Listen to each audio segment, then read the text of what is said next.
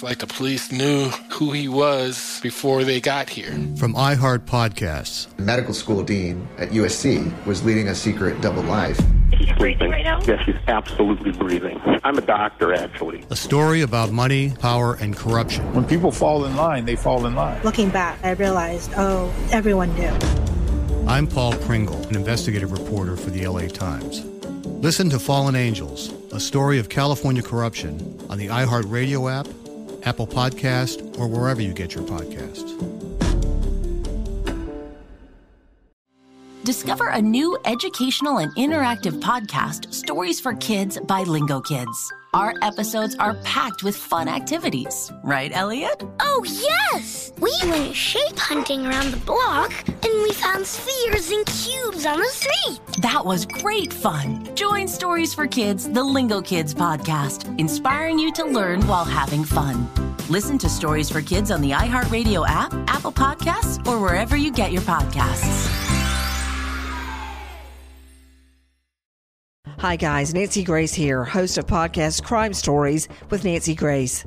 I've dedicated my life to fighting crime and helping crime victims. For a decade, I prosecuted violent felonies.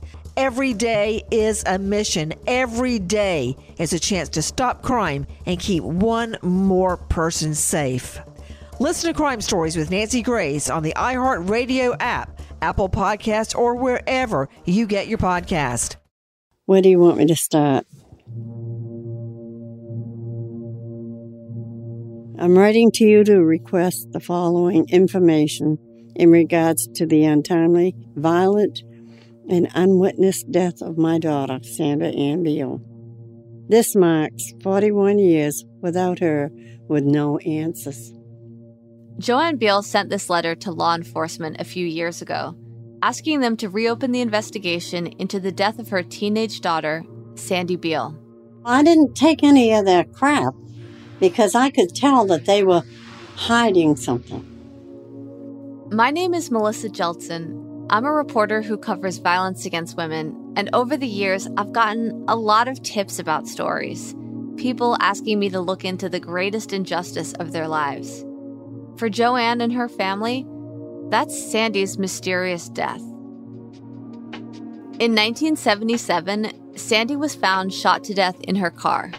I was like, "There's no way. It's just, it's just no way that this could be."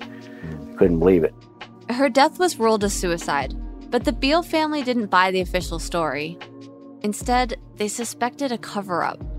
I said, You know something?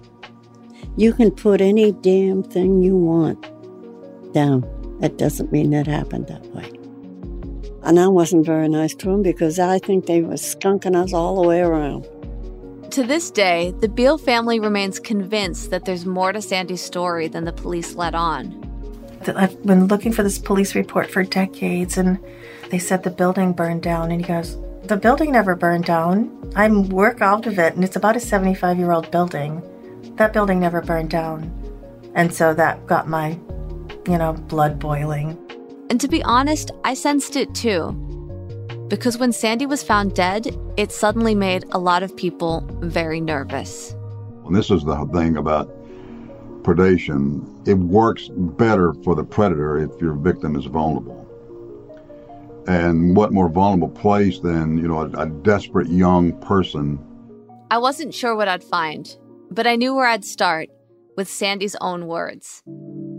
Because Sandy, well, she kept meticulous records, writing down the names and numbers of the people she met and the places she went. Sandra could have been retired by now.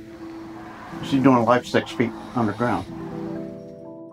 In my new podcast, What Happened to Sandy Beal, I follow the clues Sandy left behind, and I discover a secretive world that Sandy was trying to join. A world not so friendly to women.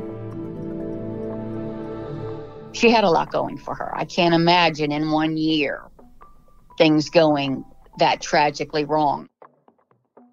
Listen to What Happened to Sandy Beal starting March 9th on the iHeartRadio app, Apple Podcasts, or wherever you get your podcasts.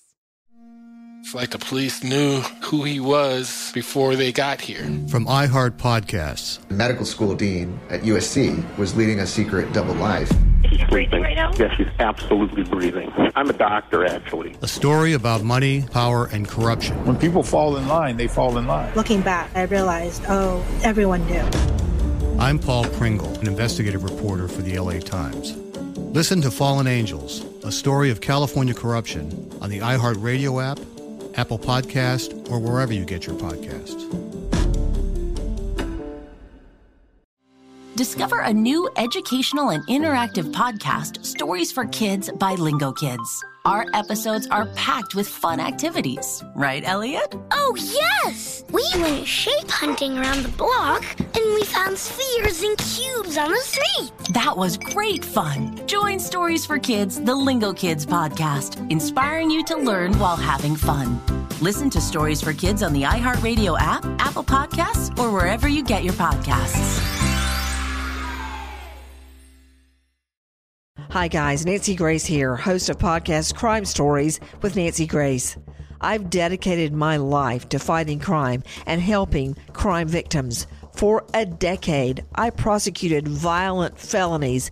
Every day is a mission. Every day is a chance to stop crime and keep one more person safe. Listen to Crime Stories with Nancy Grace on the iHeartRadio app, Apple Podcasts, or wherever you get your podcast.